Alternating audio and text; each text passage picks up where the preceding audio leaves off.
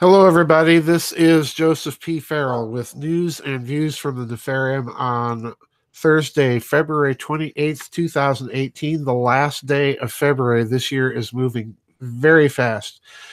One quick announcement no vid chat tomorrow. Um, I have not yet posted the schedule for March, so keep uh, an eye on that. I've been a little under the weather, and I really wasn't even going to do a, uh, a vid chat today me, at all. Uh, I have been uh, on and off with a bad cold, and the weather doesn't seem to be helping. It's warm, and then it's cold, and then it's warm, and then it's cold. But there's a story I, I did want to talk about because um, I have some speculation and some questions, and I, I'm kind of frustrated because it doesn't seem like many people are asking or attempting to ask these questions and not doing a enough dot connecting in my opinion and there's a lot more to be done but we'll get to that. The story is about uh, george cardinal pell the uh, cardinal archbishop of melbourne in australia who has been found guilty of sexual molestation.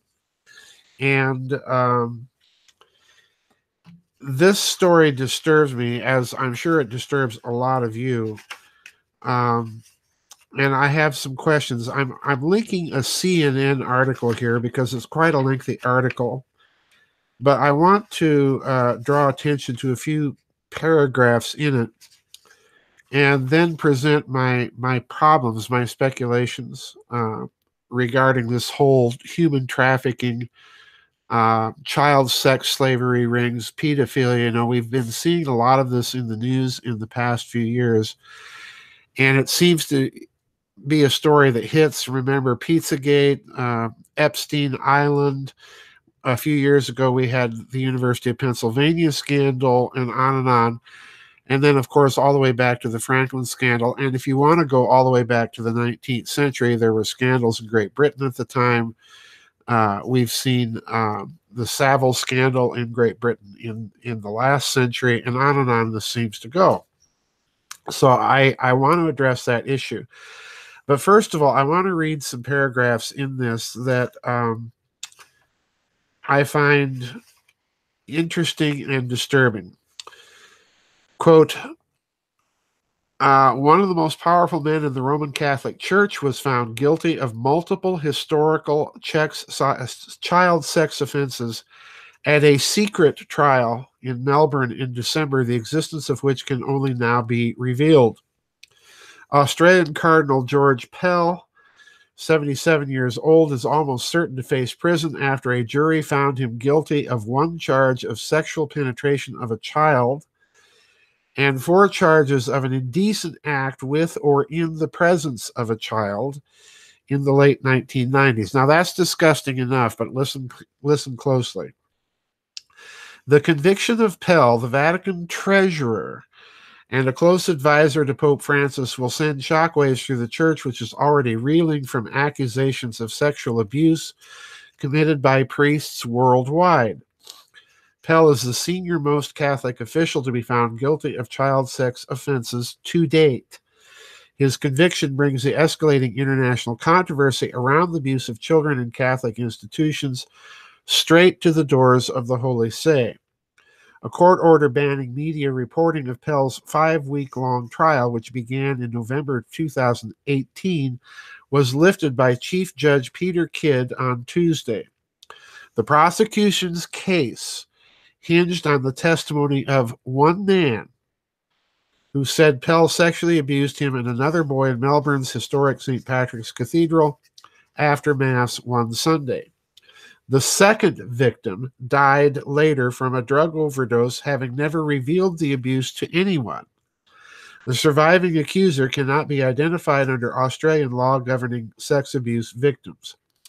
In court, the accuser told the jury how Pell then Archbishop of Melbourne discovered the two choir boys discovered the two choir boys drinking wine in the priest's sacristy, a small room at the back of the cathedral. He claimed Pell forced one of the boys to perform oral sex on him and performed an indecent act on his friend. One month later, the victim said Pell pushed him up against a wall and groped his genitals.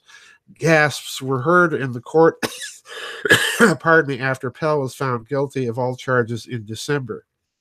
In a statement Tuesday, Pell's accuser said he had struggled with shame, loneliness, and depression after the abuse. Now, I'm skipping several paragraphs here. Uh, down toward the end of this article.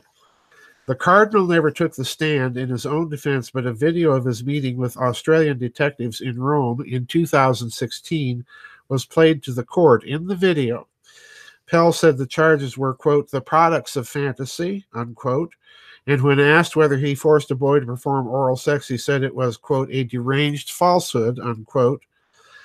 And then, quote, what a load of absolute and disgraceful rubbish, completely false, madness, unquote. He told detectives. Pell looked shocked when the guilty verdict was read out on December 11th after the jury had deliberated for three and a half days. Now, a few final paragraphs here. Um, he was made Archbishop of Melbourne by Pope John Paul II in 1996, and while in the post, he created the program to respond to increasing tide of sexual abuse allegations against priests. But Pell's Melbourne response program was criticized for capping compensations to victims at just tens of thousands of Australian dollars.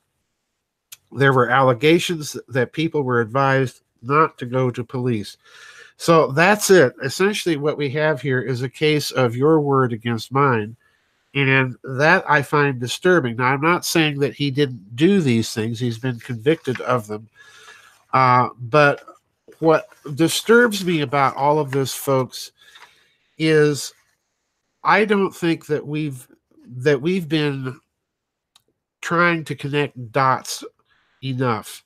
I want to go all the way back to the Franklin scandal that emerged in the late 1980s and then the early 1990s during the George H.W. Bush administration. The Franklin scandal was that scandal about the Savings and Loan Institution in Omaha, Nebraska, that was the center of a pedophilia ring and incidentally a sex trafficking ring. In other words, it was not restricted to the Omaha area because if you get into the case and read about this case, the victims of this abuse were flown all over the country, out to Hollywood, back to Washington, D.C., and so on and so forth. And at the center of it was a man that owned a local uh, savings and loan, a, a, a credit bureau. And so, in other words, you had just like Cardinal Pell, the, the treasurer for the Vatican Bank, you now have a banker involved in that activity at Franklin. And incidentally, many of those victims in the Franklin scandal came from Boys Town, the famous uh, boys' orphanage in Nebraska, that was a Catholic institution, still is a Catholic institution. But I'm not trying to pick on the Roman Catholic Church here. What I'm trying to do is is point out some interesting parallels in all of these occurrences. The Savile case in Great Britain, again, you've had bankers involved in this and so on and so forth.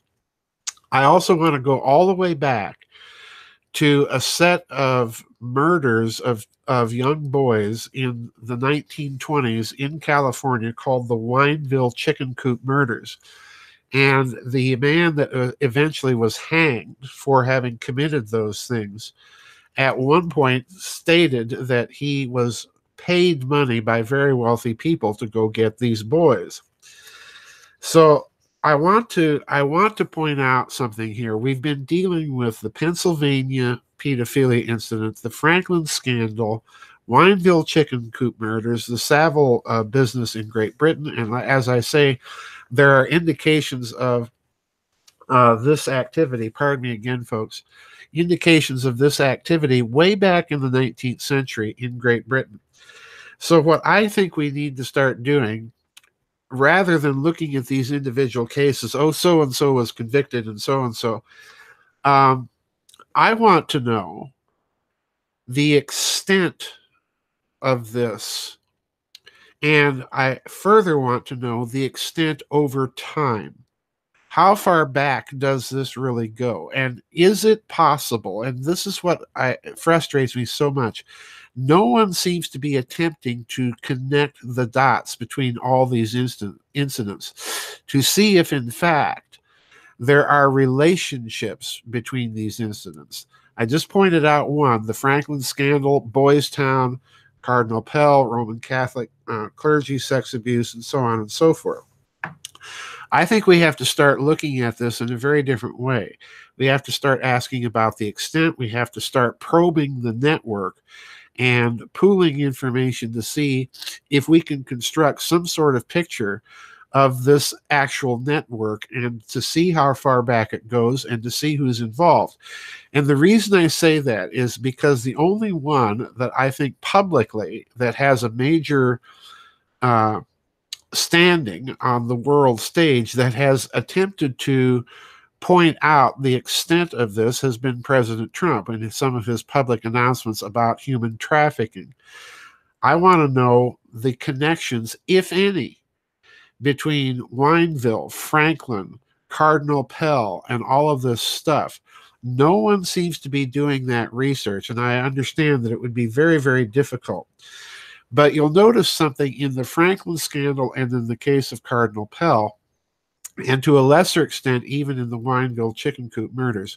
There's two things that stand out in all of this. Number one, you have people with access to high finance. And therefore, number two, you have people with access to some sort of network that they can tap into in their positions of authority and orchestrate this kind of activity. And that means number three, they have access, and this is a key point, they have access to human beings, to children, to young boys, to young girls, and so on. And it's that combination of three things, I think, that would allow us at some point to pry open this network. Because if you're dealing with the cardinal treasurer of the Vatican, and if this activity is indeed something that he is guilty of, and remember, this is, you know, a case of my word versus his word, all right? But if we do have it going that far up, there is no way that this does not represent a network. And the real question that I have to ask my that I have to ask about this is why did the prosecutors bring out in the trial if these victims thought that this was part of a network? Did they talk to other victims? Did they share stories with other victims? And then did they try and get a picture of, of a network? So, in other words, why is this just a trial that stops at one man? Is there any further investigation going on? And that's what disturbs me. There's no indication that it is, but we all know that the network is fairly extensive. Look what we've had Pizzagate and all of that stuff, Epstein and all of that stuff, and on and on this goes. The Pennsylvania uh, episode.